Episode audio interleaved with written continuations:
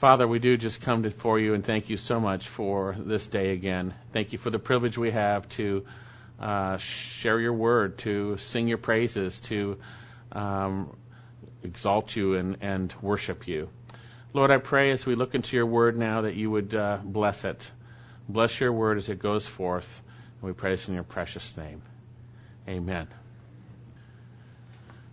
Well, in many churches these days, uh, we have really what I would say is a, a pandemic or an epidemic of epic proportions, where uh, Sunday after Sunday, uh, those who claim to be evangelical Christians, uh, Sunday after Sunday, congregations have babies that cry out for milk, and pastors give them the basics every week.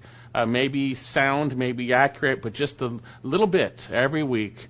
Uh, and these believers never never grow, and pastors ignore their blatant immaturity, or some because the word's not even being con- not even being brought forth or not even convicted, and you have non-believers in there who are just fine uh, with what they're hearing. I was uh, looking at a church website of someone who was looking for a church this week, and I turned on the sermon. 26 minutes.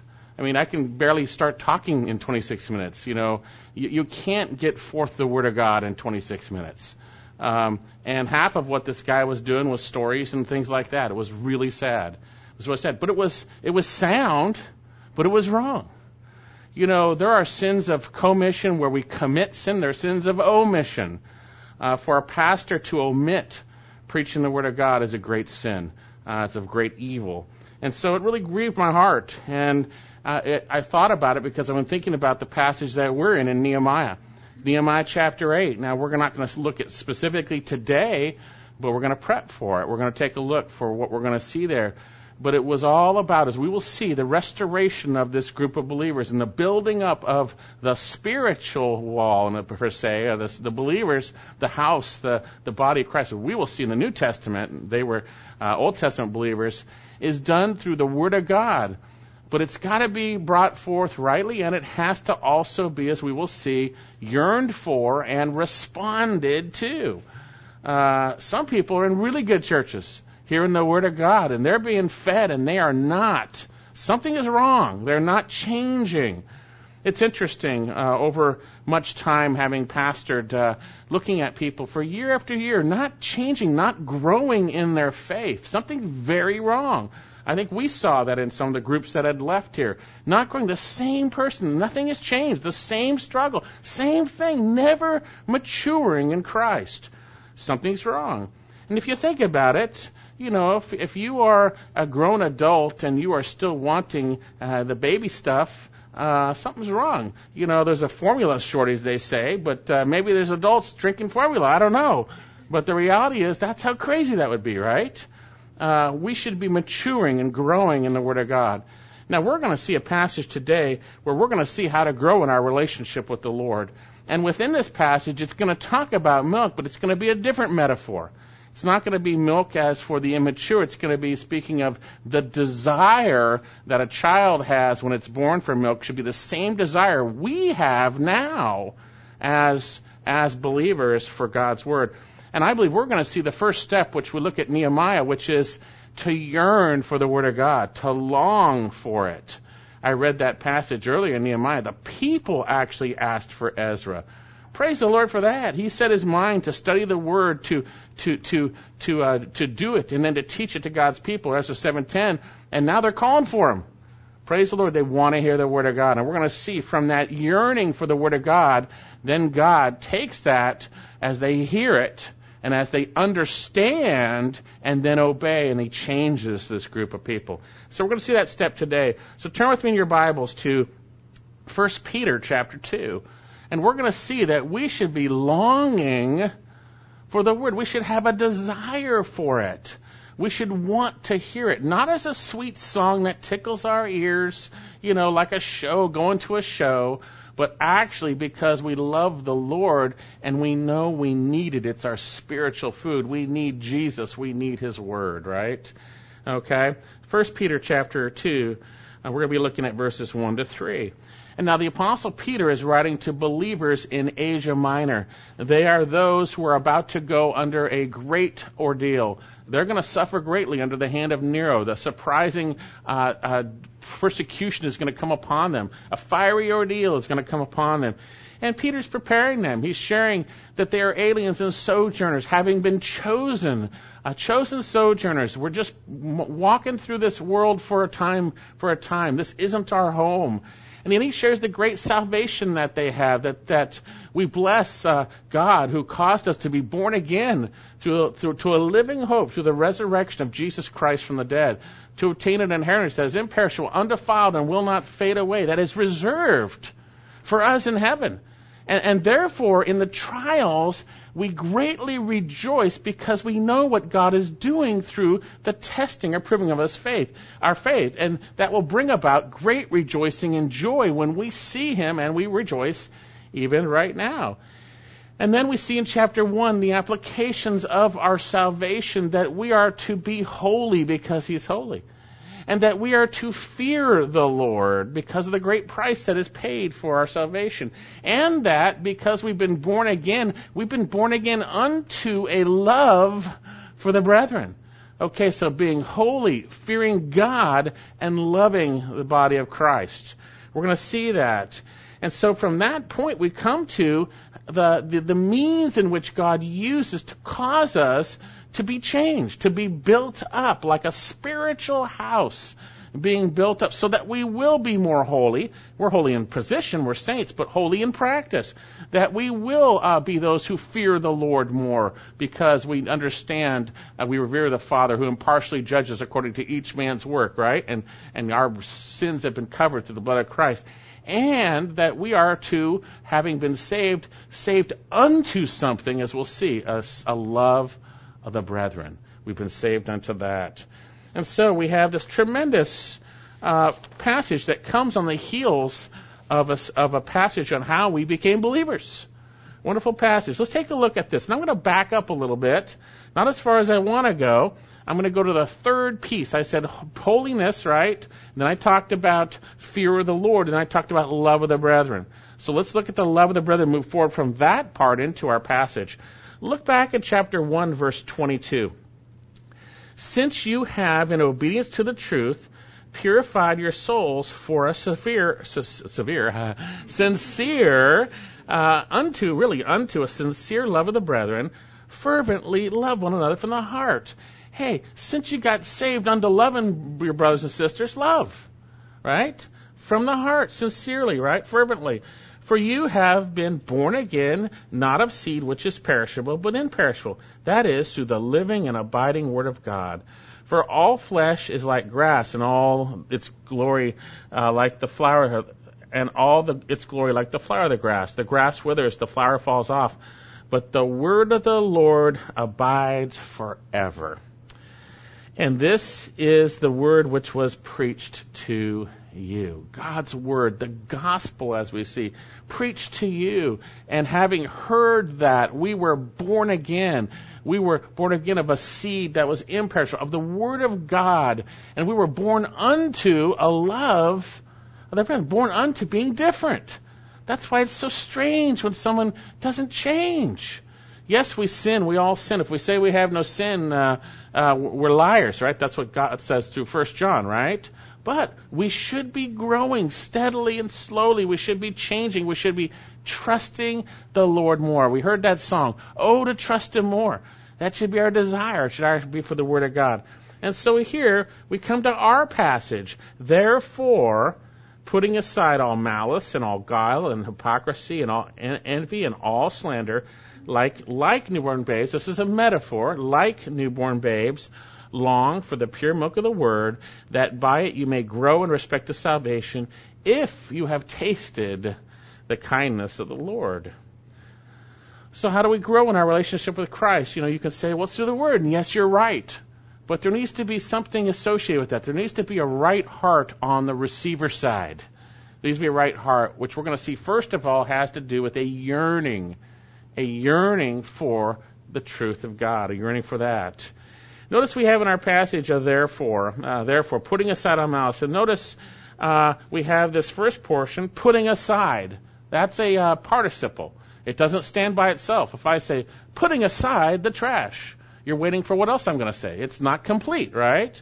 Well, he's going to say, therefore, putting this stuff aside, long for the pure milk of the word.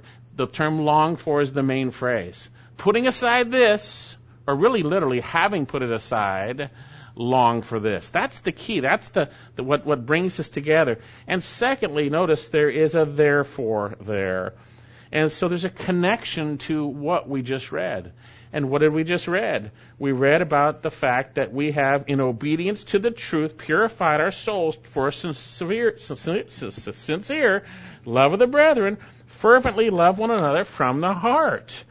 Uh, we were saved unto a genuine, now this word sincere, we'll see it later on, it is an unhypocritical love. The word sincere is really the word uh, hip, hypokrisos with a negation to it. So if you're sincere, you're not a hypocrite. There's some people who love in the body of Christ, and they are such hypocrites. They are such hypocrites. He said we got saved unto a non-hypocritical love, a non-hypocritical, a sincere love, uh, and so we're to fervently love one another from the heart because we've been born again. We've been born again. You know, in the 70s, that was a big thing. Have you been born again? Have you been born again? Yeah, well, that's true. It's, it's biblical. It's right. Um, and here we see that we were born again. We were uh, made new. We were regenerated. Anaganeo, born again. We were. It's it's to to begat again. We were we were brought into a a, a new relationship with Jesus Christ. We were born again uh, to a living hope uh, through the resurrection of Jesus Christ from the dead, and we were born again through uh, this means. Uh, uh, born again through a seed which was imperishable, but perishable, not which is not perishable, uh, not a seed of perishable, but imperishable. And he talks about it through the living and abiding Word of God. It lives and it remains. It's not going anywhere. It's eternal, right? It lives. It lives. It's it's alive. It's God's Word. Uh, and he says the flesh of all flesh is like grass. Hey, we're all dying. You know, it, it's we're going to go back into the ground, just like the grass is green, and all of a sudden it's it's it's it's dead, right? And so here, and the glory of the and the glory of the grass, like the flower of the grass, the grass withers, the flower falls off, but the word of the Lord abides or remains forever. And this is the word which was preached to you. They heard the gospel they heard the gospel. The gospel is the power of God unto salvation. The truth concerning Jesus Christ, a God who took on human flesh, who died for our sins and rose from the dead. Uh, and that through faith in Him we have salvation from sins. We have salvation from our sins. And so then we were saved unto a unto a, a love of the brethren. So we're to fervently love. Hey, if that's your purpose, it's like the car was made to drive, then drive, right? You know, that's what it was made for. We were saved to love, so love. Right? So love. And that comes through abiding in Christ. We love because he first loved us. And so notice as we come to our passage then, therefore. Therefore, in light of the reality that you are born again, that you are of an imperishable seed that is eternal, you are born again of the Word of God. Therefore, because of that, then you should be putting aside and longing for something. And we're going to see you should be longing for the word, which actually we grow in respect to salvation. If God's word was what he used to save you, to make you from death to life, it's God's word he uses to grow you in respect to salvation. But there needs to be something on your side. And that's this interesting statement that we're going to see, this idea of longing. And that's what I uh, uh, noticed and observed in Nehemiah is that they asked, they asked Ezra to come bring the word. Uh, Nehemiah didn't say, okay, Ezra, you're going to go bring the word. We'll set all this up. They desired the word of God. They desired the word of God, and that's the first thing we're going to see. And so, uh, notice now in our passage, there's some qualifications that need to be met uh, in the context of longing for the word of God. Notice what he says. Therefore, putting aside all malice. Notice where the alls are placed. It's interesting. And all guile and hypocrisy and envy and all slander. Um, like newborn babes, long for the pure milk of the word. So before, or, or we have to have had something done. It literally is, a, it's an aorist tense. It's like either, you know, and it could be this way, just do it, or literally having already done it. So if you haven't done it, you do it, and then it's done, right? These things are things that should no longer be part of a believer's life. They should no longer be part of a believer's life. They should be gone, having done, having, as we'll see, put them aside. Put them all aside. And so the implication is uh, that if we don't put these aside, we're not going to be longing for the Word of God. Or if we do, something's not going to be right. And we will not grow in respect to salvation. And we may just be those who haven't tasted the kindness of the Lord. That's really the implication. So we want to put these aside. So that's the first thing here. Uh, therefore, uh, putting aside. Um, it's an aorist middle participle. Aorist speaks of a completed action. In a command, it can also speak of just complete it.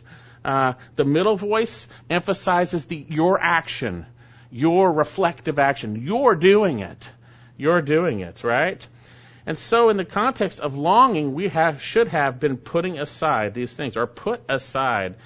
Now, the term putting aside speaks of taking off or laying aside a garment, uh, of getting rid of something getting rid of something, putting aside your trash out front or taking off whatever it is. You're you're putting it away from you right? It's it's not connected to you anymore right? And so we see it speaks of getting rid of something. And so therefore notice what he says there's some modifiers here when i first looked at this i was wondering okay this is what we need to do we study the word of god ask questions of the text why is there an all in the first word, then an all in the last one, and then an all in three together with no alls in between? What's going on there? And then another thing, why doesn't he say, get rid of, uh, you know, anger? You know, well, malice we're going to see has some of that in it. Why doesn't he say, get rid of worry? Why does he say other sins? Get rid of immorality. Why doesn't he say get rid of other sins? Why these sins? And that, that, that struck me as I was saying, why this list here? Why this list here? Well, I think we're going to see that this list has to do with the things that are antithetical to a sincere love of the brethren. I think these things, if they're not here, you are not functioning in the purpose and the context of how God has saved you. He saved you to, a, to a sincere love of the brethren, an unhypocritical love. And if this stuff is going on, that ain't happening. So that needs to be set aside, set aside. And we know later on we'll see that we once lived in all these things, right? That's the way we lived. But we should, as believers, have said, this is yuck stuff. Set it aside. I don't want to live that way anymore. That's wrong. God has convicted our hearts, right? Okay? So here he talks about all malice, on all guile, hypocrisy, envy, and all slander. So starting out, notice he says all malice. Malice. That speaks of evil or wickedness. Now, in context, it seems to take uh, the sense of evil or wickedness towards someone else. An evil uh, disposition to harm others or to see others harmed or to be happy if someone is harmed. Uh, it, it's, an, it's an evil disposition uh, that stems from one's selfish desires. Someone does something to you uh, as a non-believer in the, or in the flesh, we want something to happen to them. That's malice. It could be revenge also, right? It's malice. It's evil. It's an evil disposition. Uh, it's internally when we feel a desire that people would be harmed because our desires have been thwarted. That's usually what happens. Our will has been thwarted. Now, love's the opposite. Not my will, but thy will be done. Love is the opposite. So our desires are not in the way when we're loving. But when we're not loving, our desires are, boy, they are big in the way, and, and they get all kind of, uh, they get all kind of camouflaged and, and changed when we're believers, right? We kind of make our desires into, into spiritual desires or whatever it might be. But we need to have His desire. We need to have His desire. So then, first of all, we need to get rid of all malice. Uh, it's that evil towards others. Little malice, big malice. It's how we used to live. It's how we spend our lives. He'll say in uh, In in um, Paul will say in uh, Titus chapter three that we used to live our lives in malice. We used to live that way. That's how we live, and that's how the world is. The, you know, you get in the way of people's uh, will, and their demeanor changes. It's interesting. You talk to non-believers, and they're so nice and kind and this and that, and then somehow something comes up that totally contradicts their will and what they're what they're about, and boom, there's a switch, right? Boom, all of a sudden the malice is ready to come pouring out in the demeanor. You can see that sometimes. Some people are hypocrites who can hide it pretty well. But we, as believers, are to have put aside all malice. Not any malice at all. It should be put aside having put it aside long for the word. Malice, not a part of our lives. Not a part of our lives. Confess if you have had that uh, attitudes. If you're tempted. Not saying we're not going to be tempted, but uh, no temptation has come upon you except that which is common to man. But God is faithful to provide a way of escape that we might endure it. So, therefore, putting aside all malice, throwing that garment of malice off you and not uh, grabbing it and putting it back on, right? Putting aside all malice. And then notice, uh, well, also, if hey, if you have had it and you haven't confessed it, confess. We have a great God. If we confess our sins, He is faithful and just to forgive us our sins. What a great God we have. We are the forgiven. We are the redeemed. Wow, we are so blessed. We should be thanking God all day long. Thanking God all day long. Praise the Lord for what He's done. Okay, so put that aside. But then notice He says, all guile. And then there's no all after hypocrisy and no all after envy. And you got to say, hmm, why these three together? Why these three? Well, I think it's because they're all closely related. So malice is kind of a category. Then you've got guile, hypocrisy, and envy. They kind of work together. And then you got slander after that. Okay, you got evil speech. You got you got evil malice in the beginning, right? And then you got kind of this falsehood and, a, and, a, and an internal drive to, to, to have things different or to hurt people in a sense uh, if they do well. And so here, first of all, he says uh, all guile, hypocrisy, and envy. And I think, uh, as I mentioned, that this whole group, that there's a group, uh, and so we'll kind of see how they're related as we go along here. But the first one is guile. Do you remember uh, the Lord Jesus when he saw Philip, I think it was? What did he say? An Israelite in whom there's no guile, right? That's an anomaly. All these guys are full of guile, right? Right? Well, what is guile? Guile means, could be translated in other versions, deceit. Deceit. Uh, it literally speaks of bait, of bait. Um, uh, you know, when you go fishing, you put bait on the hook, right? And you are trying to deceive the little fish to think he's going to get a meal. But really, he's going to be your meal, right? You are, you are baiting him. It is, it is deception, right? That's why you have the word bait, like for fish. It's deception. You're tricking the fish, right?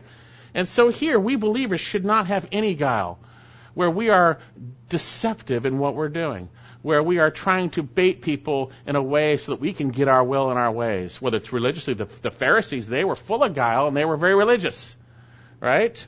Uh, we're to put away all guile. Uh, we're to put it all away. Um, it's a characteristic of what we were before we came to Christ. It's completely opposite to love. Self love, really, what it is. Um, and then notice that we're to get we're to get rid of all of it. No more guile in our lives. You shouldn't be a phony baloney guy, you know, trying to deceive people with your actions. That's not any place for believers. Put it aside, right? Throw it off. Having thrown it off. The implication is you did throw it off, right? Uh, then what's the next one here? Hypocrisy. Or literally, hypocrisies, plural. Kind of interesting. It comes from the Greek word hypokrisos, which comes from, uh, it's like the word hypokritos, and, and, it came from the idea of the Greek theater, uh, where an actor, and it described an actor who would wear a mask. And on that mask, it would be painted something different than who they really are. It's a false face. They were hypocrites. They were hypocrites. Uh, it's someone who gives the appearance on the outside of something, yet on the inside is something else. Remember what Jesus continually said about the Pharisees? You hypocrites, right? And he said, woe to them, right? You know, the outside is clean, but the inside is dirty, right? It's all a show. It's all fake. You know, and you get a lot of hypocrites in church. I tell you, a lot of hypocrites. We've seen them. A lot of hypocrites all clean on the outside, but then their actions reveal the inside is not uh, what it appears to be in relationship to the outside. So put it away. All hypocrisies. We all know what hypocrites are, right? Uh, and so we are, we've been saved unto a sincere love of the brethren, which is the, this word with a negation, an unhypocritical love. That love, we're not putting on a phony face to love somebody, right? You know, some people get spiritual kudos, you know, when they are those who appear to be loving people. But if they're hypocrites, it's very evil, right? And so here, there should be all hypocrisies. We should be sincere. We should be, you know, like I've shared, be who you is. That's from a, an old preacher in the South. Well, that's me now, right? uh, you know, be who you is because you, if you is who you ain't, you ain't who you is. Something like that, right? I don't know to say it right, but you understand what I'm saying. Um, don't be a hypocrite. Put it aside. Don't let don't don't put on a mask. Be different in any way, shape, or form. All hypocrisies, little ones, big ones. Don't put on a mask. Don't do that. Be who you are, right? We're supposed to have put all that aside and then notice another one here, and envy. Or literally, this is in the plural also. Envies. Envies. Um, there's to be none. Completely ridden from our lives. Ridex. Get rid of it, right? Get rid of envies, right? Get rid of it from your lives. It is contrary to love. It is contrary to love. And this is an interesting term it, it, it speaks basically of jealousy over the success or good of another. So when someone prospers financially or or or or, or spiritually or or physically, whatever it might be, there's an internal like upsetness that they are doing well and you are not. Do you see what I'm saying? Whatever it might be. There's a that's an envy. That's envy. And that envy is very pointed. It's it's very evil. It is resentment towards the advantage of another. You know, we can kind of have that envy at times when we see maybe some non believers that are very wealthy, you know, seem to be at ease. We can start to have a little bit of resentment there towards them. We can kind of have a bad attitude towards them. You know, put all that aside. Put it aside. You know, it is not loving. It is not a characteristic of those who are following Christ who have been born again. Put it aside. So then we have the last one here, all slander. Therefore, putting aside all malice, all guile, hypocrisy and envies, or hypocrisies and envies, and all slander. The term slander speaks of evil speech, obviously towards another. It is speech that is untrue and is intended to harm. Now, Satan is, is crafty in his slander. Uh, he usually throws a little bit of truth in there to, to bait people, okay? And I've noticed and I've seen from people that are in his domain who've slandered me that there's always a tiny little bit of something true about it. But then it usually is twisted into evil, right? And slander. It's slanderous. Now, it can be completely false, too. There's no doubt about that. Uh, but here, it is speech that is intended to harm or defame another person's reputation or another. You're to put aside all slanders. All slanders. You know, I was convicted. I was talking about our neighbor. You know, I was convicted by the word of God. I don't really know the neighbor. We're not, we're not to have a, a bad attitude towards our neighbors. I didn't know, and I confess it to you here. I didn't. I don't know what's going on with his house. I don't know some mysterious stuff going on, but I was going a little past that in my thinking, and that was wrong. That was evil. Got to put it aside. Put it aside. Right? Okay. Put aside all slanders, and it's in plural, so it usually happens in multiples. Right? Usually happens in multiples. Um, all slanders. It's completely contradictory to love. It's contradictory. You're not loving in somebody you're slandering. You're hating them, right? It's it's it's not good. There's no room for this in the life of any believer, and so uh, these unloving actions are that which characterized us before Christ. Turn to Titus chapter three, and we've studied this chapter. We've studied this portion, but let's read it again. Titus chapter 3. You might even get envious in ministry. Somebody is uh, they're they're now a leader, or they're they have an opportunity to preach, and you want to preach and you can't preach. That's that's envy. God, don't put it aside. It's evil, right? Some churches seems to be doing better than another church. You know, maybe they're a good church. God's blessing them. Whatever it is, envy, Envy, right? Don't don't do it. Don't do it. And that leads to these other sins, right? Titus chapter 3. Remind them to be subject to rulers, to authorities, to be obedient, to be ready for every good deed, to malign no one, to be uncontentious, gentle, showing every consideration for all men. For we also once were foolish ourselves. We were fools. Um, and he says here, he says, uh, disobedient, deceived, enslaved to various lusts and pleasures, spending our life in malice and envy, hateful, hating one another.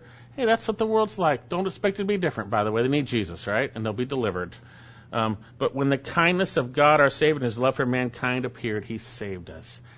That's the way we used to be. That's the way we used to be. But it should be no part of our lives. It should be taken off like a filthy garment and thrown out, thrown off of you. Don't allow it. Don't have these attitudes.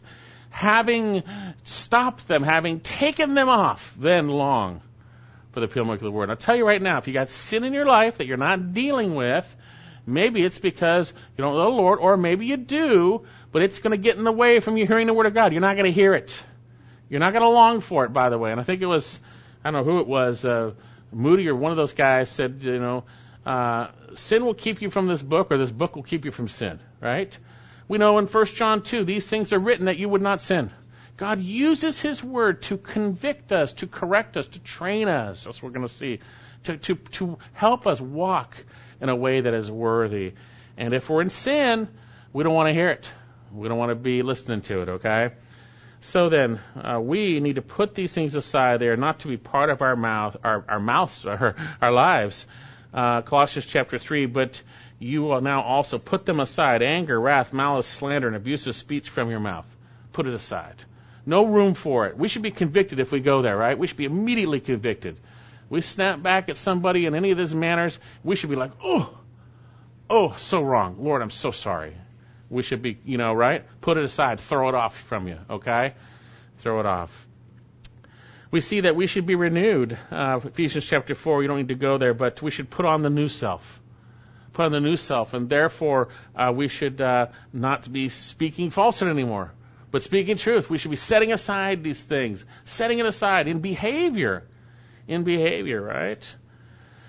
So then, we see these unloving heart attitudes, which are to be uh, not any part of our lives anymore. We're to rid them from our lives completely to, to throw them out, right?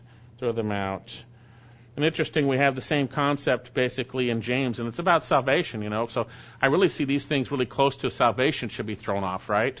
We may be tempted later on, but having done this, long for the word, having thrown this junk off, right? We were changed. We were born again, right? Uh, James chapter 1 verse 18. Oh, no, that's not it. Uh, James chapter 1 21. And I'll read it for you. Therefore, putting aside all filthiness and all that remains of wickedness, in humility receive the word implanted, which is able to save your souls. Able to save your souls. So then, we're to get rid of all this stuff. We're to get rid of all this stuff, uh, these things that characterized our lives before we were in Christ. And then we're going to see, having done that, we are to long for the pure milk of the word. So then, does your heart have malice, guile, hypocrisy, envy, slander? That's not love. It's the opposite. Should be getting rid of it. Should have gotten rid of it, right? And if it shows its ugly head, you kick it right out and by the power of the Holy Spirit, saying no, understanding it's evil, and asking God to help you see things rightly and to do what is right. And He will. You know, if you ask God for, you know, bread, He's not going to give you a stone. If you ask God to help you not sin, hey, that's a great prayer, right? All heaven, the eyes of the Lord look to and fro that he may strongly support those whose heart is completely his. Right? Uh, Second uh, Chronicles 16:9. So then, uh, we see first of all we should have put all this aside. Now, if you haven't put all this aside, if this is how you're living, maybe you haven't tasted the kindness of the Lord. Maybe you haven't truly tasted it, and you need to examine yourself. So with that in mind, what are we to do? What are we to do? This is the first step. We've been born again. What are we to be doing? Notice what it says uh, back in our passage, chapter 2 of 1 Peter, verse 2. Like, like, it's a metaphor. You know, if I run like a, like a deer, I'm not a deer, right? But I'm running like a deer. Or if I run like an elephant, I'm not an elephant, but I'm running like that, right? You know, so the reality is it's a metaphor. So therefore, like newborn babes, long for the pure milk of the word, that by it you may grow in respect to salvation. So it's a simple illustration and then a command. Like this happens this way, then do this. So the illustration here and the metaphor is like a newborn babe. You know, what do uh, newborn babes who are healthy and not dying want? Food. They long for it, right? And if they don't get it, right? They make it known. They make it known. They desire it greatly, physically speaking. Now, they're not thinking. They're not thinking in their minds, I'm getting very hungry, so I better get some milk. You know, they're not thinking that at all. They're, they're newborn babes, right? They're not conscious yet in that sense of being able to think rationally. But like a newborn babe, automatically goes for milk. We are to long for the spiritual milk of the word. We're to long for the word like a baby does. We're to have a longing. We, we should know, it. we should be in us, desiring God's word. And we're going to talk about that in a minute. It says, long for the pure milk of the word. And that's what we should be doing. Now, we don't want to mix metaphors because we know in Hebrews chapter 5 it talks about milk is for the immature and solid food for the. That's a different metaphor. This is simply speaking of the act of having a desire for God's word naturally Baby just got born. We just got born again to a living hope, right? We've been born again, chapter 1, right? And we should be longing for the Word. And we're going to see that we might grow in respect to salvation. I think part of the problem in our uh, growing is that we're not longing for the Word. That our desire for God's Word has been uh, quenched or, or squelched or whatever it might be. Sin has come up and reared its ugly head. Uh, we need to see that uh, we need to be longing for it. Before God's going to work in us, we need to have a desire for what is His word from Him. So the word long for it here says uh, the term means earnestly desire, to yearn, to long for, to have a great affection for. Uh, and it will, we'll see it's God's word. Uh, having ridded yourself of those wicked attitudes already, yearn for God's pure word. Now, it says here, like newborn babes, uh, the new birth, as we see, there's an illustration there, but the same, this is physical babe, but just like they do, we've been born again. We should be longing for that which feeds us, right? That which uh, grows us in respect to salvation. Long for the pure milk of the word. Now, this, uh, some translations have the term pure spiritual milk. Pure spiritual milk. Kind of interesting. And they get that from the Greek word logikos here, uh, which is used to speak of in Romans 12 the spiritual service of worship, rational, reasonable, logikos, right? But um, with that in mind, I think a Greek reader would understand, and this is why it's translated the word here, that there is a play on words between chapter 1 and here, logikos and logos, and that everyone will translate it the word because that's what the intent of the writer is. He's using a metaphor and he's using a play on words so that we should be longing for that pure milk of the word and it is that which is spiritual it's not it's not physical okay i think that's the that's the key here and so then every translation will translate the word of god because that's what it is rightly translated in the context of chapter 1 and that word so, and again, I've mentioned let's not mix up our metaphor, metaphor saying that only baby Christians should be longing. No, this is saying we should always be longing for it. Right? Right? It's just the illustration is about milk of the word. That's what the illustration is. We're all commanded to have a desire for God's word. And if you don't have that, you've got to ask, what's wrong with me? Where am I unhealthy? Where am I spiritually sick? Babies that are sick don't long for the word because they're dying, right? uh, or they don't long for the milk, I'm saying, excuse me, metaphor, because they're dying or they're sick. Uh, maybe you're sin sick and that's why you're not longing. Got to get and expel that sin through confession. You see, get it out of the way. And then by your new nature, like a babe in, here, in a new, new birth, long for the work, work of the word, right? Be longing for it. And it's one thing that causes a baby to grow, and that's milk, right? That's milk. And there's one thing that causes us to grow, and that's the Word of God. But it has to be in the right context. In the right context. Uh, Paul, when he was talking to the Thessalonians, he was so thankful that they received the Word of God's message, not as the Word of men, but the Word of God. And then he says, which performs its work in you who believe. He's talking about God's Word. They received it rightly. They, they accepted it. They welcomed, they put the welcome mat for the Word of God. Jesus said, my sheep hear my voice. It is not simply a verse on your bumper sticker or on the front of your house. It's not simply a card of verses that you're looking at, blah, blah, blah, blah, blah. It is God's Word. It is His Word. It is the God, God through His Spirit speaking to us. Speaking to us. And we should long to hear what our God wants to tell us. And we should long to respond, as we'll see, to what our God is telling us. Because there's power behind that. There's power not in, in a general sense. God's Word is powerful, by the way. And God is powerful, and He uses it to change us, as we will say.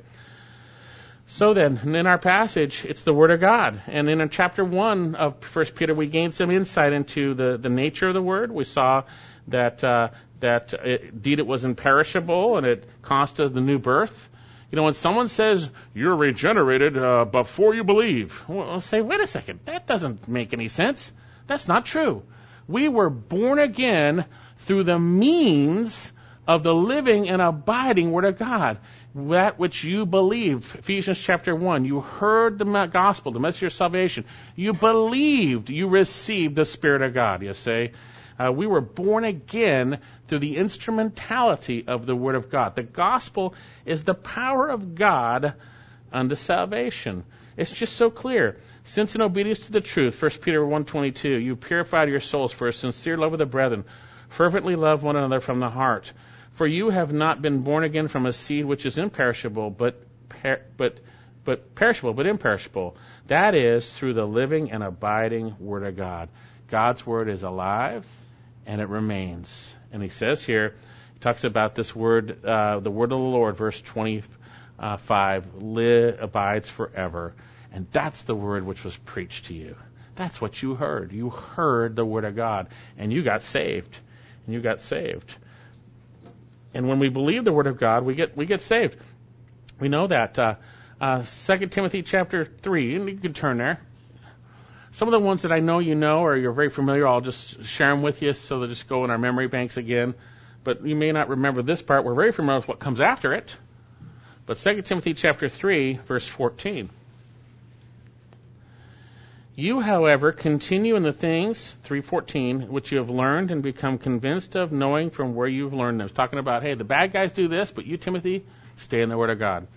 He's going to say, and that from childhood you have known the sacred writing. He had a good mom and a good grandma, by the way, uh, Eunice and Lois, right? You know, they were tearing them, telling them the Word of God, right? From childhood, you have known the sacred writings which are able to give you the wisdom that leads to salvation through faith which is in Christ Jesus. No, no previous regeneration. It's God's Word illumining a heart with the wisdom, right? The truth of God concerning sin and salvation in Jesus Christ, and then belief, right? Belief. It's through the Word of God. Uh, Paul says, I'm not ashamed of the gospel, for it is the power of God unto salvation for those who believe. It's the power of God. It's the power of God. So God's Word is powerful, um, and it is eternal, right? And we also saw it's alive and remains. We saw that back in chapter 123, right? It remains. Hebrews 4:12, the word of God is living and active, sharper than a two-edged sword, able to, to pierce the division of soul and spirit, joints and marrow, right? God's word is, and, and, and there's no creature hidden from his sight. It judges, it, it, it divides, it, it clarifies. God's word is powerful. It's powerful. Uh, the word, as we will see, is our spiritual food, which we grow in. And in our passage, back to our passage, he says, like newborn babes, long for the pure milk of the word. It's interesting. I mentioned this before, and then uh, this term "pure" is actually uh, is a, is a term guile, but without it. God's word is without guile. It's out without deceit. It's straightforward. It's pure. It's not corrupted, right? The pure, uncorrupted word. We see that. Psalm 19, the law of the Lord is perfect, restoring the soul. The testimony of the Lord is sure, making the wise simple. The precepts of the Lord are right, rejoicing the heart. The commandment of the Lord is pure, enlightening the eyes. And so, where do we find the pure milk of the Word? Well, for some of us, it seems obvious, right? But for others, there's so much false teaching out there. You'll have a guy say, I've got a word from the Lord for you. Well, no, he doesn't. That's not true. God has given us His completed Word. We have everything we need for life and godliness. He spoke in many ways in many portions in the past. Now He has spoken through His Son. We have the completed Word of God. We have in 1 Timothy it says all Scripture is inspired by God and profitable for teaching, for reproof, for correction, for training in righteousness, that the man of God may be adequate, equipped for good works, for every good work. Every single one. God's Word equips us for everything we need.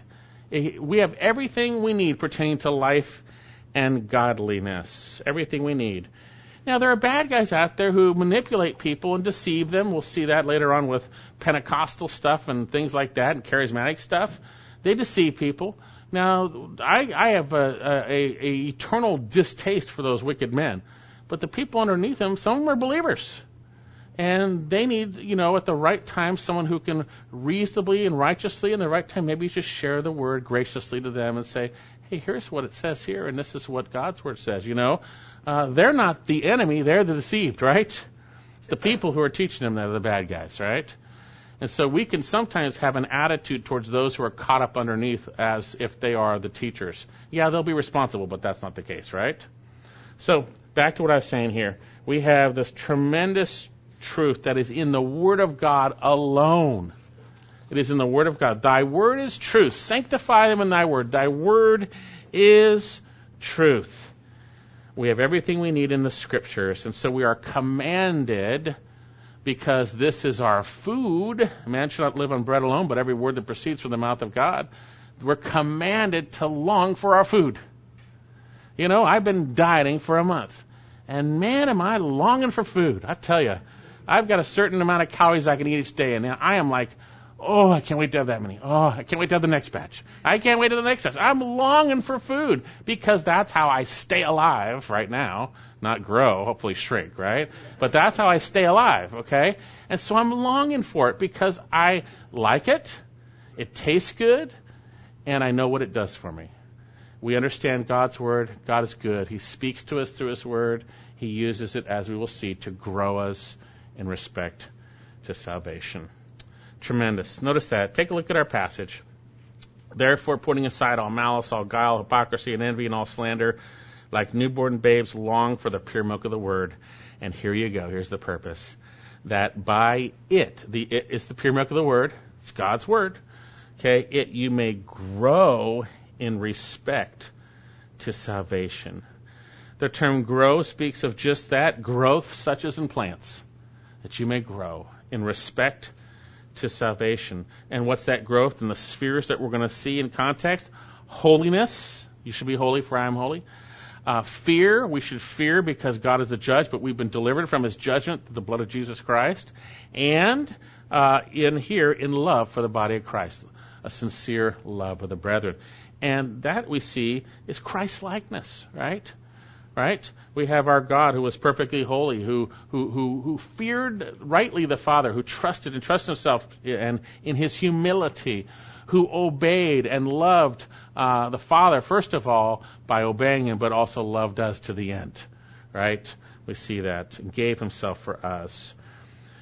God's word grows us in respect to salvation, and that only happens unless uh, to the people who have ridded themselves of their former characteristics before they came to Christ.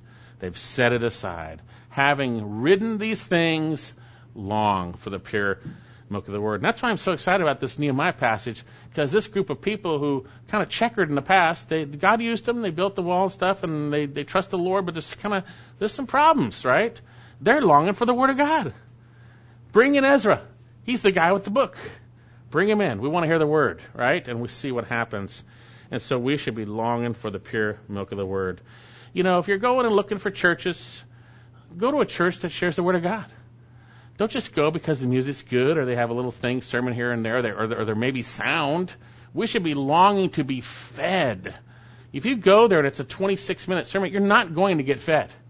Don't deceive yourself. Okay? That's because you're not longing for the milk of the word. You're longing to just be in a church or whatever it might be. Long for the pure milk of the word. We saw, and I mentioned this in 1 Thessalonians 2:13, that uh, that these Thessalonians, when they first believed, Paul was so thankful because they received it not as the word of men, but the word of God, which also, it says, also performs its work in you who believe. It works out the life of Christ in us. Christ uses His Word to change us, and His life is worked out in us. It's quite amazing. And He does it through His Word. Uh, it performs its work. He doesn't say uh, man's wisdom performs its work in you who believe. He doesn't say psychology performs its work in you who believe. He doesn't say clever stories and illustrations perform its work in you who believe. It is God's Word who performs its work in you who believe. And we saw this. And so, how are we to grow in respect to salvation, holiness, uh, conform to the image of Christ by longing for God's Word, longing for it, and then allowing it, as we'll see as we move on in our passages, allowing it to work in us, to build us up as a spiritual house, to offer acceptable sacrifices. You're going to see that later on in 1 Peter. Building us up, making us like Jesus, uh, making us more holy, practically speaking, uh, causing us to fear God more, causing us to love one another more, changing us, changing us. So we have a tremendous uh, passage that we would grow in respect to salvation. There is no good reason why any believer shouldn't be growing. Um, you look at emaciated children or whatever it might be. Why are they emaciated? They're not being fed but they're sickly, and in an illustration, that they're not longing. Usually, we see that, you know, like in a child and an infant. Turn to Proverbs chapter two. Proverbs chapter two. We see this kind of illustrated in, in practice here. Proverbs chapter two. And Solomon is talking to his son, and he says in Proverbs 2, my son, if you will receive my sayings, you'll, you'll accept it, you'll receive it, treasure my commandments within you. That, that speaks of a longing, doesn't it? Um, make your ear attentive to wisdom, incline your heart for understanding. If you cry for discernment, lift up your voice for understanding. If you seek her as silver, search for her as hidden treasures. You desire God's word, you yearn for it this way then you will discern the fear of the Lord and discover the knowledge of God. For the Lord God gives wisdom. From his mouth comes knowledge and understanding. He stores up sound wisdom for the upright. He is a shield to those who walk in integrity. And it's going to guard you, right? Guarding the paths of justice. He preserves the way of his godly ones. Then you will discern righteousness and justice and equity and every good course. Why? For wisdom will enter your heart, and knowledge will be pleasant to your soul. Discretion will guard you, understanding will watch over you. Wow, isn't that great? Yearn for the word and get it in. Get it in. Put sin out, confessing, get the word in, and yearn for it, and let God do His work. You know, and when we fail, we get convicted right away because it's right nearby, right? Because we're longing for it, right? And we confess or we, we run to Him for deliverance from or whatever it might be, uh, temptation. Uh, Psalm 1 How blessed is the man who does not walk in the counsel of the wicked, nor stand in the path of sinners, nor sit in the seat of scoffers. But his delight is in the law of the Lord, and in his day, he, in his law, he meditates day and night. His delight, likes it. You know, I find that the word is not really as delightful to me when I've got my own will going on. right? It just seems like when that's happening, the word isn't just as delightful as it usually is. And then God has to show me through f- sinful failures where uh, I then confess, and then I'm, and it's a delight again, right? Again, it's sin that gets in the way. So then, we're to be longing for the pure milk of the word. Do you long for it? If not, we're commanded to. We need to discern what is in the way, what sinful things are in the way that are causing me to just set it aside, to not see it as my food for life. My food for life. Then let's finish up looking at the end of our passage because we can't grow in our relationship with the Lord if we haven't been saved. Notice what he says. He qualifies everything on this verse 3. If you have tasted the kindness of the Lord. This appears to be a, a, a loose quote of, of uh, David in Psalm 34. He says, Oh, taste and see that the Lord is good. Appears to be that. And the point is, God is kind. And God, through his kindness and loving kindness, sent his son Jesus to die for our sins. And uh, it's through his kindness and his love and his mercy that he did so. And when we believe in the Lord Jesus Christ, we partake of his kindness. We taste it. We know it. We understand it. Uh, we know uh, from Psalm 103 that uh, uh, we are to bless the Lord with our souls, and all those in us in me bless His name. Bless the Lord and forget none of His benefits, who pardons all your iniquities, who heals your diseases, who redeems your life from the pit, who crowns you with loving kindness and compassion. And he goes on and talks about his loving kindnesses and the forgiveness of sin. They're they're just associated together. Have you tasted that? If you haven't tasted that, then you're not going to long for the pure of the word. You're not going to be able to, to because you're not saved. And maybe someone today is realizing, I've never longed for it. I have those characteristics that you spoke of earlier. Maybe you haven't truly humbled yourself and, and acknowledged your sin to God, not to me, not to anyone else, but to God, and realize that He died for your sins. He bore them on the cross and He rose from the dead. If you ever truly call upon Him, He will save you and you will taste the kindness of the Lord. That's what we sing about you know, some of these churches they come in and say, "Oh, you know, here's a rock concert for you." You know, it's all about your desires. You know, now some people might like that. We might like that, but that's my desire, whatever it might be. But here we've tasted the kindness of the Lord, so we want to praise Him for it. We want to thank Him for dying for our sins. We want to thank Him for forgiveness. We want to sing these songs that, that give Him glory and honor, right? Have you tasted the kindness of the Lord? That's the qualification. That's the qualification. So then, how do we grow in our walk with the Lord? How do we grow in respect to salvation? We need to yearn for the pure milk of the Word. Let's pray. Father, I thank you so much for your Word. I thank you so much for uh, this passage and what we've been privileged to study. And Lord, I pray that you would be uh, exposing, uh, convicting, uh, rooting out sin uh, and for those who don't know you, that it be exposed, that they might um, be convicted of their sin and your right to judge them, Lord God, and that you, they might call out, Lord Jesus, save me. Save me from my sins. I believe you died on the cross and rose from the dead. I believe you're God. Save me, Lord Jesus. And Lord, for us, may we be those who have obeyed this, who have set aside these things. May we not let them rear up in our attitudes and actions May we cast them off uh, in faith, Lord God, trusting you when they arise. And may we long, be those who long for your pure word, that we may grow in respect to salvation, Lord God. So I thank you for your time, your this time, and the time you've given us in your word. We pray this in Jesus' name. Amen. And John, if we